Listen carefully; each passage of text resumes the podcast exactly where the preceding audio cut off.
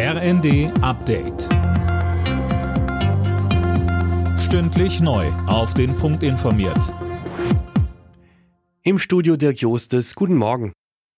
Bei einem Amoklauf an der Karls-Universität in Prag sind 14 Menschen getötet und 25 verletzt worden. Diese Zahlen hat die Polizei am Abend bekannt gegeben. Gisa Weber berichtet. Auch der mutmaßliche Schütze ist tot, teilte die Polizei mit.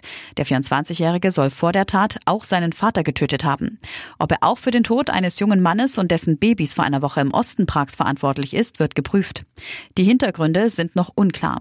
Hinweise auf einen Zusammenhang mit internationalem Terrorismus gibt es nicht, heißt es aus dem tschechischen Innenministerium. Sturmtief Soltan fegt weiter über Deutschland hinweg. Besonders im Norden kommt es auch heute aufgrund von Sturmschäden zu Verspätungen und Ausfällen im Bahnverkehr.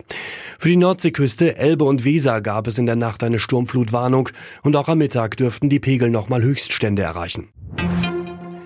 Die Ampelparteien kommen nicht aus dem Umfragetief. Im aktuellen ARD Deutschland-Trend liefert sich das Dreierbündnis ein Kopf-an-Kopf-Rennen mit der Union. Mehr von Tim Britztrup. SPD und Grüne kommen auf je 14 Prozent, die FDP landet bei 5 Prozent, macht zusammen 33. CDU und CSU liegen aktuell nur einen Punkt dahinter. Die AfD bleibt mit 21 Prozent klar zweitstärkste Kraft. Die Linke würde es aktuell nicht in den Bundestag schaffen, nach der kommenden Wagenknecht-Partei wurde nicht gefragt.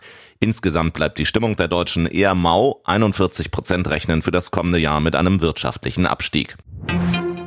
Viele machen sich jetzt schon auf den Weg zu ihrer Familie oder Freunden, um dort die Weihnachtsfeiertage zu verbringen. Heißt, auf den Straßen könnte es heute und morgen voll werden.